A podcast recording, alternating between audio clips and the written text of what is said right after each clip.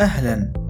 معكم أنا فيصل الرحيلي ومرحبا بكم في بودكاست تنوير.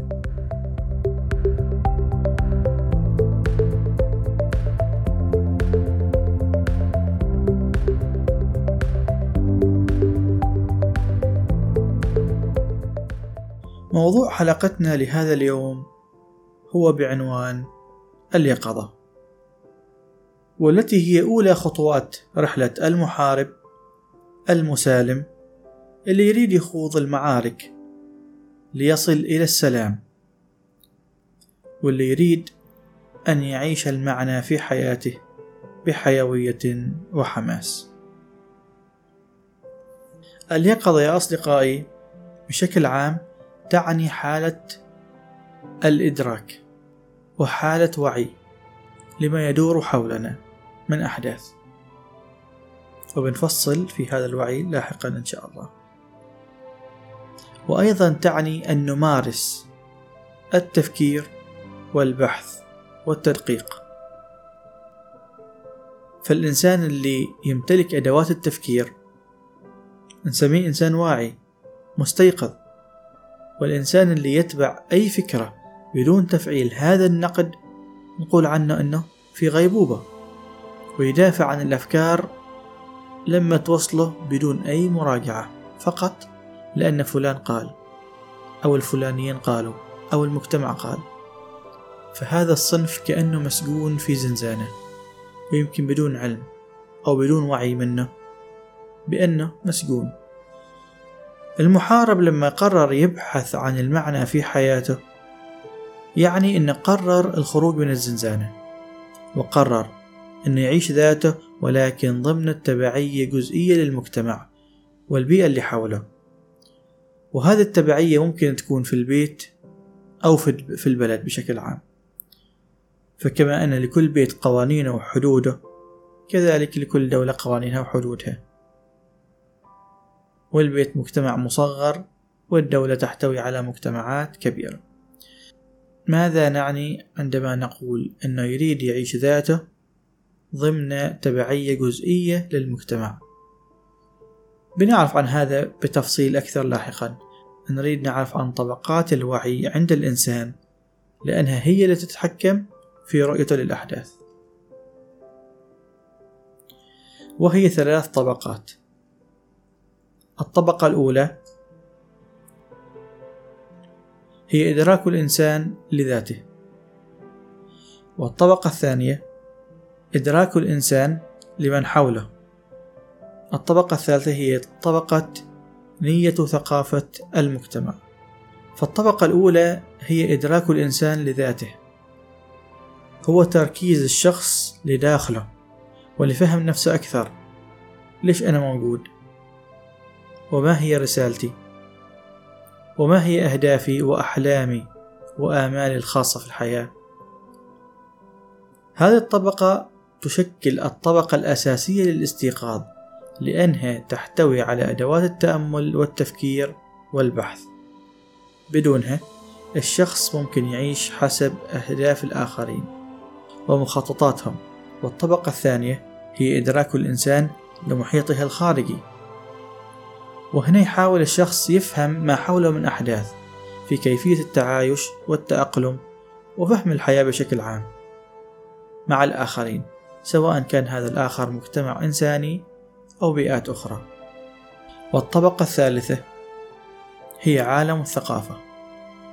هذه الطبقة تمثل نية ثقافة المجتمع كما قلنا وتعتمد هذه النية على وعي الأفراد في المجتمع نفسه.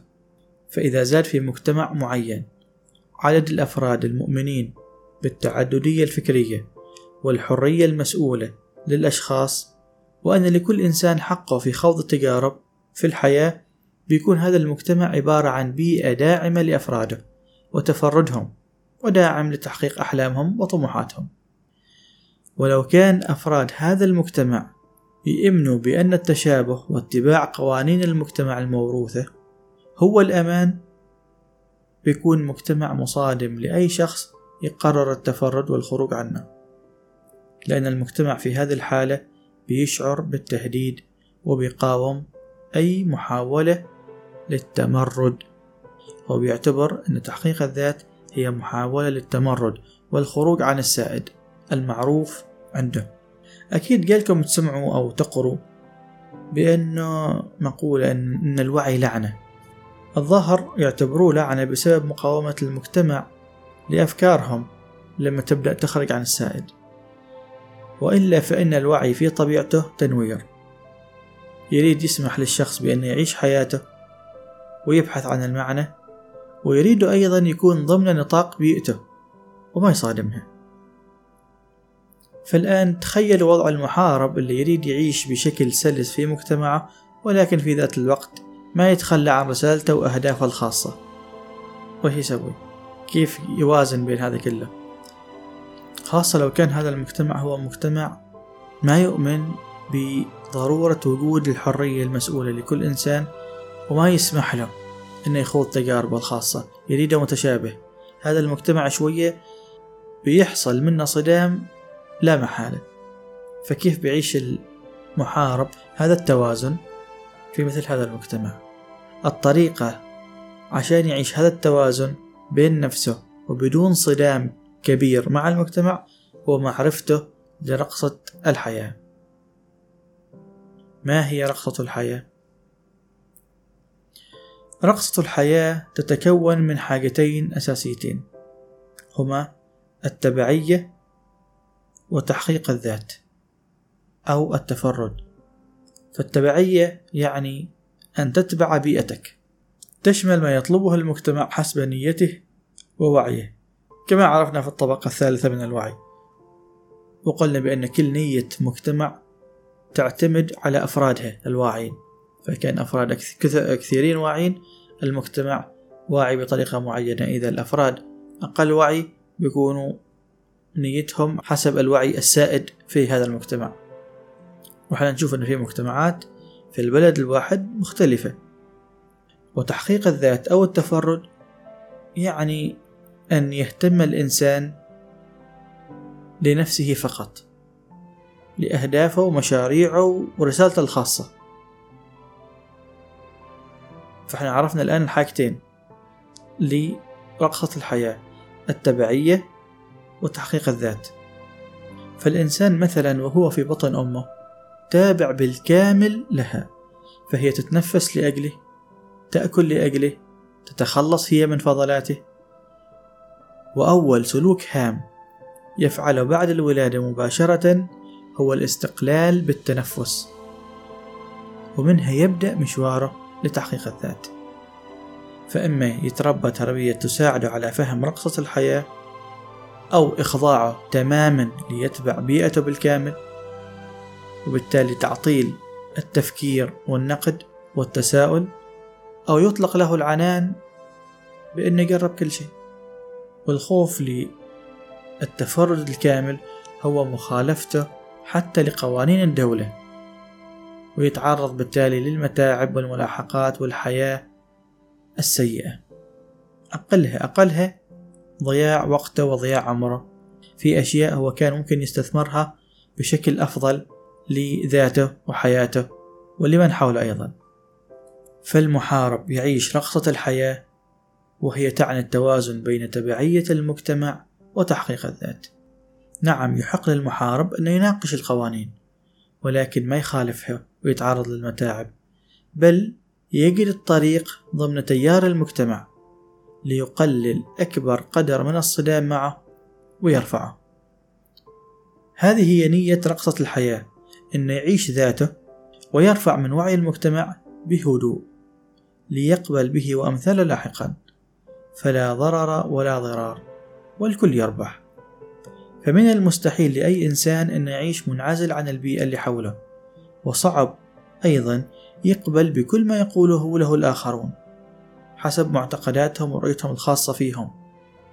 لذلك ابتكر هذه الرقصة اللي تضمن له السلاسة والمرونة فلا يترك مجتمعه ولا يعاديه ولا يهمل نفسه ويسكنها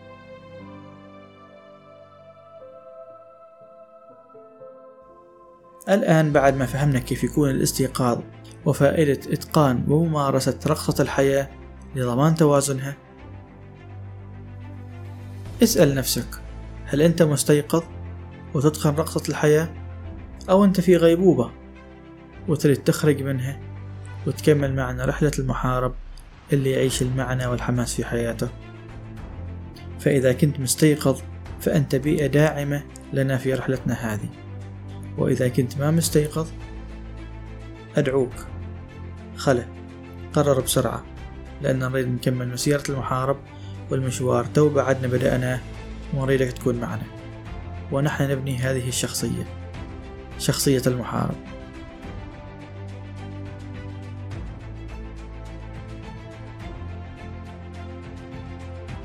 وبعد الاستيقاظ المحارب يحتاج تكون عنده نية للاستمرار. لذلك بتكون الحلقة القادمة بعنوان النية. بنتعرف فيها على نية المحارب والموضوع عميق أيضا مثل موضوعنا هذا. فتابعونا وإذا أعجبتكم المعلومات في هذه الحلقة ادعموها بالنشر. ودعوة من تهمه رحلة الوعي هذه. وأستقبل أي ملاحظات على إيميل بودكاست تنوير اللي تشوفوه في الصفحة. وأستقبل ملاحظاتكم عليه أو تعليقاتكم وتقييمكم على البودكاست. وإلى ذلك الحين مع حلقة النية نراكم سعداء وإلى اللقاء.